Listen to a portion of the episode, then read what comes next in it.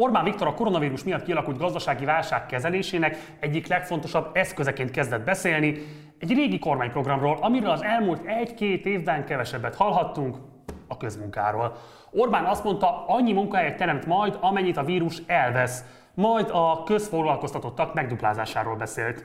A közmunkaprogramokban az elmúlt időszakban nagyjából százezre vettek részt, látványosan kevesebben, mint néhány évvel ezelőtt. A közfoglalkoztatás az Orbán kormány egyik legvitatottabb közpolitikai programja.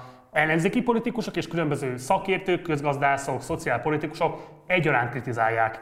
Leginkább azért, mert a foglalkoztatottsági statisztikák kozmetikázásaként értékelik. Ugyanis aki három hónapot közmunkázik egy évben, már az sem számít munkanélkülinek. A közmunkások miatt volt Magyarországon a koronavírus megjelenése előtt szinte teljes, nemzetközi viszonylatban is kiemelte jónak látszó foglalkoztatottsági szint. 2018-ban Magyarország az Eurostat által is használt adatok szerint 3,7%-os munkanélküliségi rátával az Unió élmezőnyében állt. Viszont ha a közmunkásokkal nem számolnánk, amit az indokolna, hogy a státuszuk, éves jövedelmük inkább a munkanélküliekhez áll közelebb, mint sem az átlag magyar dolgozóhoz, szóval akkor már csak az uniós átlagot érni el a magyar foglalkoztatottsági szint nagyjából 7% lett volna. A közmunka másik gyakori kritikája, hogy nem tölti be a funkcióját, vagyis azt, hogy a programban résztvevők aztán az úgynevezett elsődleges munkaerőpiacon elhelyezkedjenek, vagyis piaci körülmények között állami háttér nélkül is munkához jussanak. Sőt, valójában kutatások azt mutatják, hogy minél többször közfoglalkoztatott valaki, annál kisebb az esélye, hogy elhelyezkedjen. Például 2013-ban már a közfoglalkoztatottak több mint fele úgynevezett ismétlő, vagyis a közmunkaprogramból egyszer már kilépett, vagy kiesett, majd újra visszakerülő polgár volt. Az előfelsorolt kritikák teljesen jogosak, a statisztikák igazolják a fentieket. De egyvalójában mégis tévesek ezek a megállapítások. Úgy kezelik a közmunkaprogramot, mintha téves lenne egy elhibázott program, és nem veszik figyelembe, hogy mi a közmunkaprogram valódi célja. Az, hogy egy olyan munkavállalói tartaléksereget képezzen, ami a felévelő gazdasági ciklusok idején ellátja az ipart olcsó munkaerővel, válság esetén pedig kontroll alatt tartja ezt az úgynevezett munkaerőfelesleget, állami felügyelet tar- tartva ezeket az embereket egy, az életben maradáshoz éppen, hogy elégséges jövedelmi szinten. A közfoglalkoztatás valójában nem egy magában lebegő állami rendszer, nem csupán egy rossz politikai eszköz, hanem a kapitalizmus ciklusaihoz igazodó, a gazdaságba beágyazott rendszer. Ma alaposabban körbejárjuk a közmunka rendszerét. Én Gulyás Márton vagyok, ez pedig itt a Napi Partizán. Kezdünk!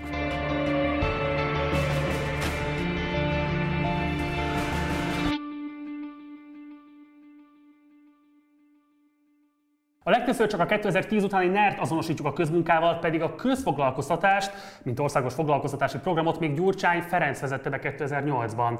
Nem véletlenül a Gyurcsány példáján tekintett Tony Blair és az úgynevezett harmadik utas baloldal élen járt abban, hogy a segélyezést az ilyen programokkal váltsák fel. Menni kell, dolgozni kell, tudja, nekem is, dolgozni, nekem is dolgozni kell. Gyurcsány miniszterelnöksége alatt kidolgozták, majd a megfogalmazódott szakmai érvek ellenére 2009. január 1-ével elindították az első nagy út a munkába programot, amely jelentős változásokkal idén is folytatódik. Az első nagy léptékű nyílt közmunkaprogram terveit 2008 áprilisában jelentették be, a következő év első napjától pedig már működésbe is lépett. A program nem volt sikeres, abban az értelemben, hogy a célcsoport nem került vissza a munkaerőpiacra. A programból kikerülők majdnem fele a jóléti rendszer egyéb szegmensébe került át.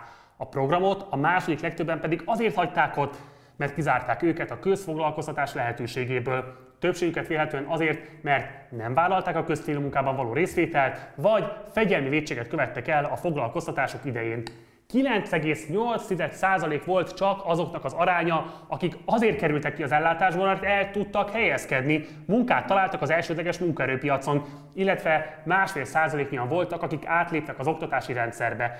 Ez csak a tizede az összes résztvevőnek, miközben a közfoglalkoztatás rendkívül drága volt. Az út a munkához programra fordított források elérték majdnem a 100 milliárd forintot, pedig bejelentéskor az eredeti tervek szerint 48,8 milliárd forintot szánt rá a költségvetés. Bas László szociálpolitikus az út a munkához program értékelését így foglalta össze.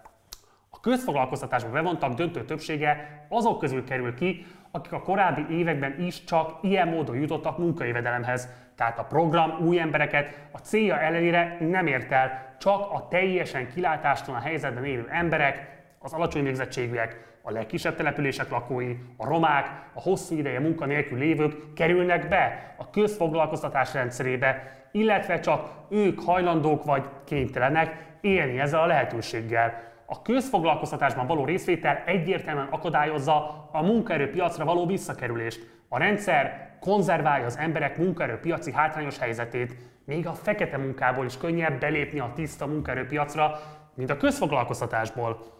Települési önkormányzatok nem tudnak értelmes feladatot adni az embereknek, a foglalkoztatás járulékos költségeit sem képesek biztosítani, úgy, mint az eszközöket, a szükséges anyagokat, a munkavédelmi szempontból szükséges körülményeket, az adminisztrációt és így tovább. Vagyis az önkormányzat humán erőforrásai alkalmatlanok ilyen méretű munkaadói szerepkör ellátásához. Filó Pál az MSZP képviselőjelöltje. Közmunka a hátrányos helyzetűeknek. Miért munka? Miért nem segély? Miért nem segítség? Hát azért, mert a, az emberek nem szeretik azt, hogyha segélyeken úgymond koldulásból kell élniük. Ez nem koldulás, sokkal, hát sokkal postás nagyobb. hozza. Hát a postás hozza, de az emberek, az emberek többsége azért szeret dolgozni, uh-huh. és azért el kell, hogy mondjam, hogy a közmunka egy olyan területe a munkavégzésnek, ahol elsősorban azok az emberek kapnak munkát, akik egyébként a munkaerőpiacon nagyon nehezen tudnak elhelyezkedni. És ha őt, ők itt ülnének most az én helyemben, és megkérdeznék tőlük, akkor egyértelműen azt mondanák, hogy hogy nagyon jó, hogy van ez, hiszen újra van értelme az életemnek, nem egész nap otthon ülök. A közpolitikát megalapozó érvek és elvek változatlanok maradtak kormánytól függetlenül. A különbség annyi, hogy 2011 után Orbán még erősebben tolta végig azt, amit Gyurcsány elkezdett. Meg háromszorozódtak az erre a célra fordított költségvetési források is, illetve a közfoglalkoztatottak száma is. A rendszert Molnár György közgazdász több cikkben is bemutatta. Megállapításai ugyanazok nagyjából, mint amit a 2010-es közfoglalkoztatást vizsgáló kutatások tettek. A közmunka csapdába zár, elkülöníti a szegényeket a munkaerőpiacról, bebetonozza a helyzetüket, és elméletileg rendkívül drága is. Tehát kormányokon átívelt az az úgynevezett workfare, vagyis munkaalapú társadalom szemlélet, ami ahelyett, hogy a humántőkével fektetne pénzt, és a hozzáférhető, jó minőségű oktatás segítségével felemelni, és a munkaerőpiacon is értékesé tenni a szegényeket, inkább évről évre egyre több milliárd közpénzt szór el haszontalan, megalázó, stigmatizáló feladatokra. Az állam nem felzárkoztat, hanem kötelez, kontrollál és büntet és finanszírozza az ezzel foglalkozó bürokráciát. A NER-ben egyetlen közmunkás foglalkoztatása havi 122 ezer forintba került a kormánynak, de a munkás ebből csak 47 ezer forintot kapott meg. A többi arra ment el, hogy megszervezzék és ellenőrizzék, adminisztrálják a sok esetben teljesen értelmetlen közmunkát. Tehát minden egyes közmunkás után többet költött az állam magára, mint a közmunkás bérére. Ha azonban sikertelen a program, akkor Orbán mégis miért folytatta? Erre az lehet a magyarázat, hogy pontosan látta, hogy ha nem is éri el a kívánt, a kommunikált célt, funkciója nagyon is van ennek a programnak, és naivitás lenne azt gondolni, hogy ez nem játszott szerepet Gyurcsány Ferenc idején. Nevezetesen, hogy a közmunka a munkaviszonytól teszi függővé a közösséghez való tartozást, az elismerést. Csökkenti a munkaerőpiacról kiszorultak jövedelem kiesését úgy, hogy nem a segélyezési rendszer terheli. Rendben tartja, kontrollálja a szegényeket, individualizálja a szegénység okait. Azaz, hogy akkor végre magyarul is kimondjam a lényeget, a nem akar dolgozni, kötelezni kell rá, vélekedést erősíti a társadalomban, ami egyszerű bimbaképzés. Falat emel az egymáshoz egyébként gazdasági társadalmi távolságban közel álló munkásosztály, valamint a náluk rosszabb státuszban lévők közé, így kiátszva egymás ellen a különböző csoportokat, ellehetetlenítve az osztály koalíció lehetőségét. Ennek a szemléletnek a hazai gyökerei majd száz évvel Gyurcsány Ferenc kormányfősége előtti időkből erednek, a fasiszta Kömbös Gyula kormányának időszakából. Szikra Dorottya szociálpolitikus írta meg 2011-ben egyik elemzésében, hogy a közmunkaprogram előképe egyértelműen Gömbös Gyula 1932-es nemzeti munkaterve, és ezt eleinte a Fidesz nyíltan vállalta is, hiszen ugyanez volt a címe, az átfogó, teljes foglalkoztatási megújulást hirdető programjának. Igaz, mikor megírta a sajtó, átírták a címét, magyar munkatervé. Az a Gömbös Gyula volt tehát a példakép, aki antiszemita pártalapító volt, és Magyarországot Mussolini és Hitler példáját követve próbálta átalakítani. Mit értek én magyar feltámadás alatt? Értem a békék revízióját, értem a minden napi kenyér megteremtését mindenki számára, értem a feltámadás alatt azt az öncélú nemzeti politikát, amelynek fontosságától minden magyar embernek egyformán át kell hozhatva legyen. Gömbös Gyula ugyanis az 1920-as években egyértelműen a jobboldali radikalizmus egyik vezéralakjának számított. 95 pontból álló munkatervet hirdetett meg, hatalmas kampányjal kísérve, Nemzeti Munkaterv néven. A továbbiakban Gömbös szociálpolitikai reformokkal próbálta megerősíteni a helyzetét, erőfeszítései azonban nem igazán hozták meg a kívánt eredményeket. A Gömbös által produktív szociálpolitikának nevezett irány a korábbi szétaprózott, helyi szinten kezelt és helyi adókból finanszírozott ínségmunka helyébe lépett, azt központosítva leváltva ezzel a különböző földesről a kényétől, kedvétől függő ínségmunkát és országos program emelve állami kontroll alatt tartva azt. De a lényeg nem változott. Ébérért dolgoztatták a legnyomorultabb helyzetűeket, de már állami támogatással. Hasonló reform ez ahhoz, amit az Orbán kormány a közmunkaprogrammal művelt 2010 után. Akkor az előd a Gyurcsány kormány által meghirdetett út a munkába program teljesen elfordult attól a korábban uralkodó nézettől, hogy a külső körülmények, gazdasági visszaesés, az oktatási rendszer elégtelen működése a felelősek a tömeges munkanélküliségért. Helyette az egyéni lustaságot, illetve a segélyezési rendszer elégtelen működését hibáztatták, és olyan programot dolgoztak ki, amely a helyi önkormányzatokra hárította a közmunkák megszervezését, méghozzá úgy, hogy az aktív munkaerőpiaci politikákra nem szántak többletforrásokat. Orbán nemzeti munkaterve és Gömbös nemzeti munkaterve ugyanúgy központosított egy rossz, embertelen rendszert. Míg a kontroll intézménye is ugyanaz volt, az 1940-ben meghirdetett produktív szociálpolitikai programot és a 2010 utánit is az elvileg nem szociális, hanem rendvédelmi funkciókra kijelölt belügyminisztérium irányította. Másik hasonlóság 1940 és 2010 között, hogy támogatást, vagyis közmunkát csak az kaphatott, akinek rendben volt tartva a háztartása és politikailag megbízható. Épp egy ilyen szigorítással módosítottak a koronavírus miatt elrendelt veszélyhelyzet során a közmunkaprogramokon. Csak az kaphat közmunkát, akinek nem, idézem, rendezetlen lakókörnyezete.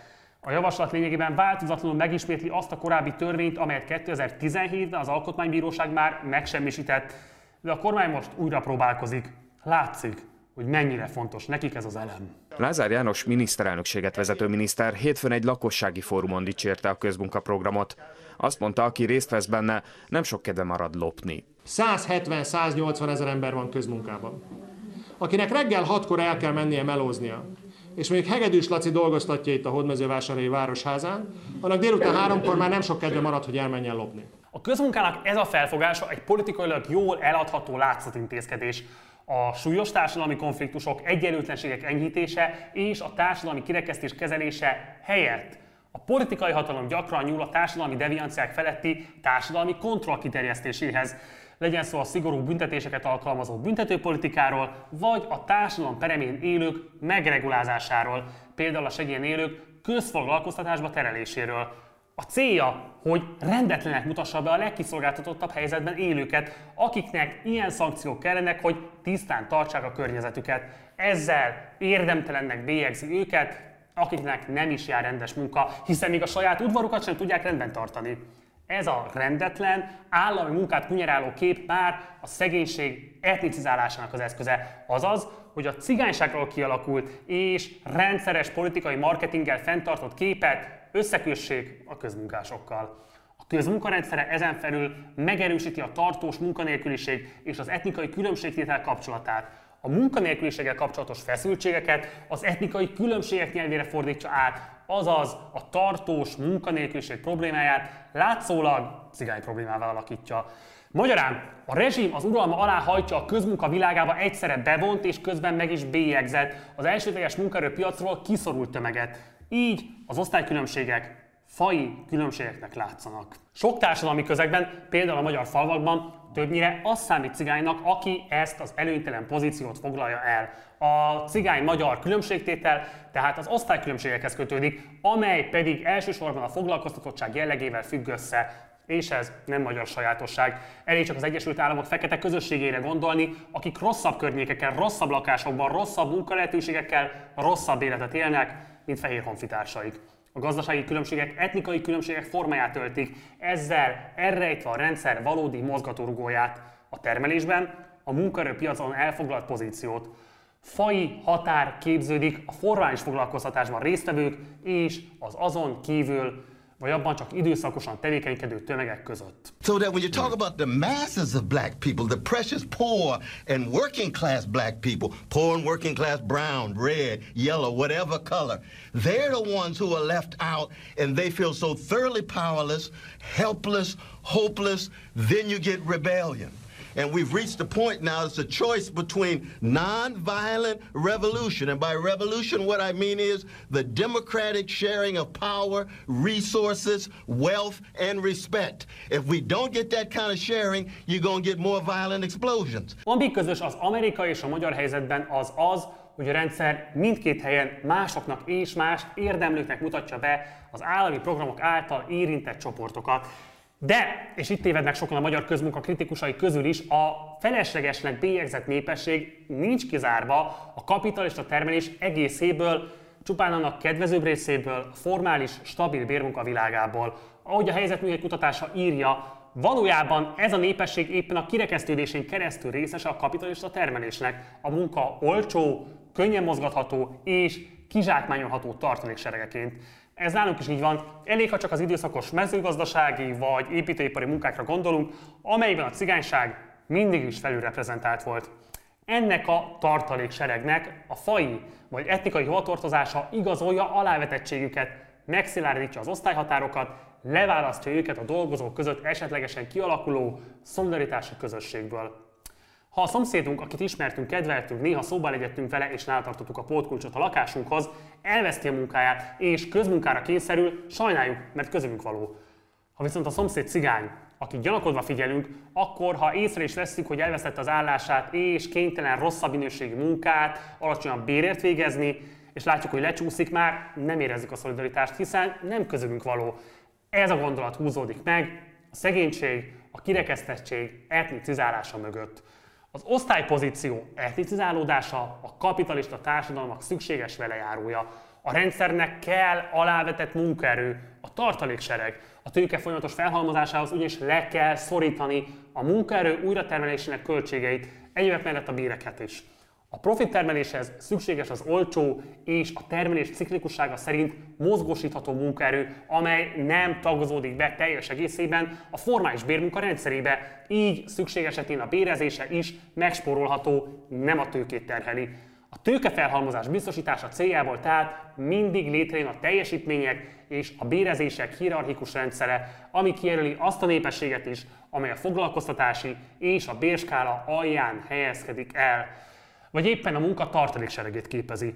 A rasszizmus pedig az az ideológia, amely igazolja, hogy miért a népesség bizonyos szegmese tölti be ezt az alávetett pozíciót. Ha nem fogjuk a, nem fogjuk a cigányságot javútra terelni, munkához juttatni, előbb-utóbb elfogy a magyarságnak a türelme, és ebből polgárháború lesz.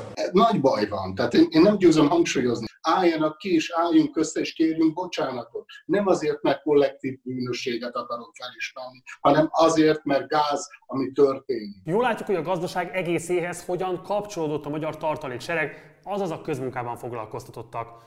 Ahogy a konjunktúrának, vagyis a gazdasági felévelésnek szüksége volt az elsődleges munkaerőpiacon üresedő állások betöltésére, úgy szívta el a közmunkásokat az állami rendszerből.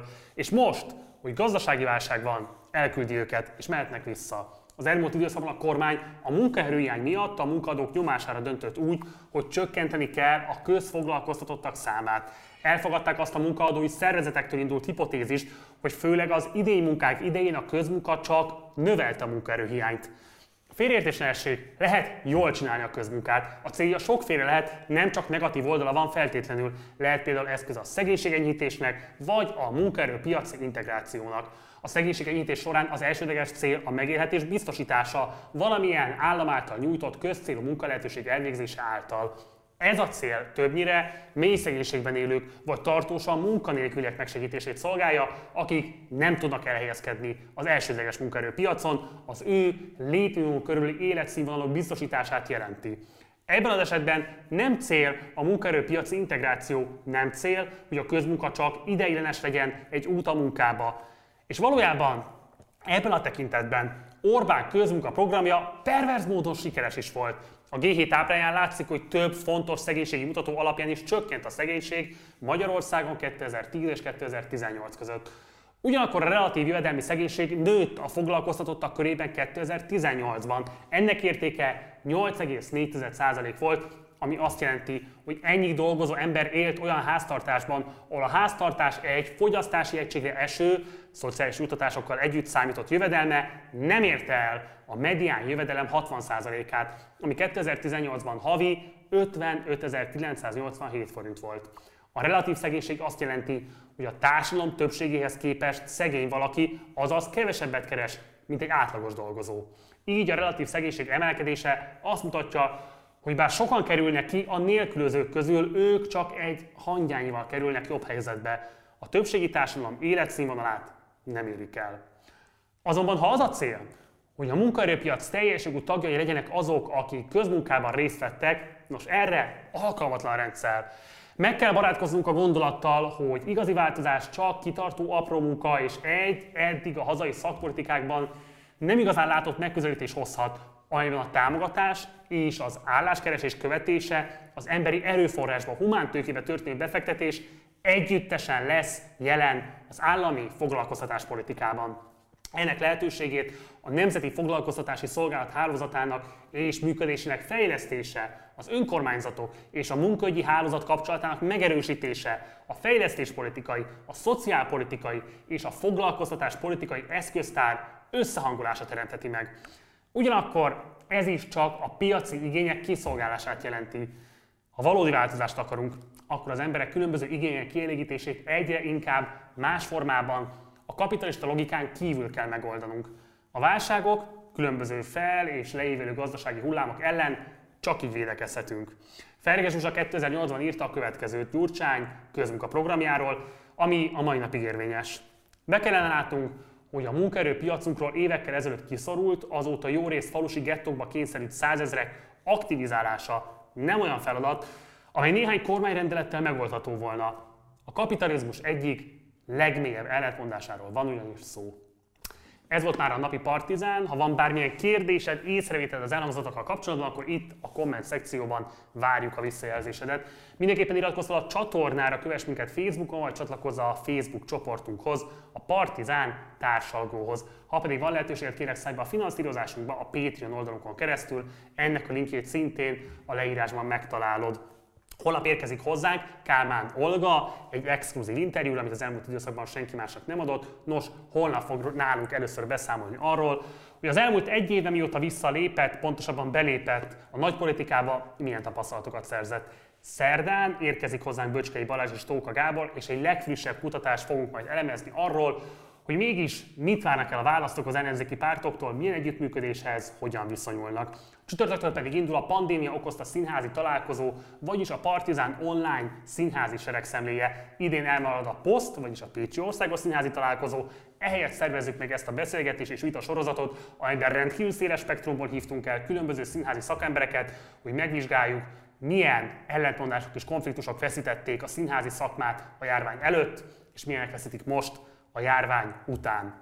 Ezekkel a programokkal készülünk nektek a hétre, holnap is este 6-kor érkezem. Munkatársam köszönöm szépen a figyelmedet, hamarosan találkozunk, addig is, ciao.